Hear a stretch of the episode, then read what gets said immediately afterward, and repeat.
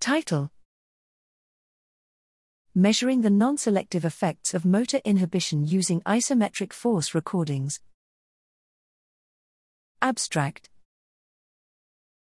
Inhibition is a key cognitive control mechanism.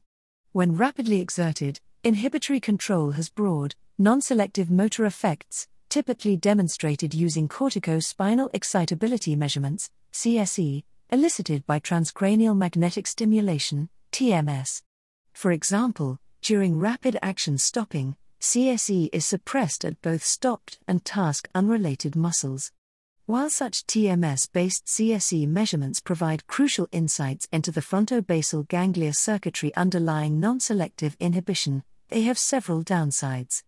TMS is contraindicated in many populations, for example, epilepsy, deep brain stimulation patients, has limited temporal resolution, produces distracting auditory and haptic stimulation, is difficult to combine with other imaging methods, and necessitates expensive, immobile equipment. Here, we attempted to measure the non selective motor effects of inhibitory control using a method unaffected by these shortcomings. 30 participants exerted isometric force on a handheld force transducer while performing a foot response stop signal task.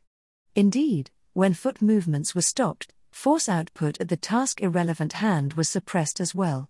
Moreover, this non selective reduction in isometric force was highly correlated with stop signal performance and showed frequency dynamics similar to established inhibitory signatures typically found in neural and muscle recordings.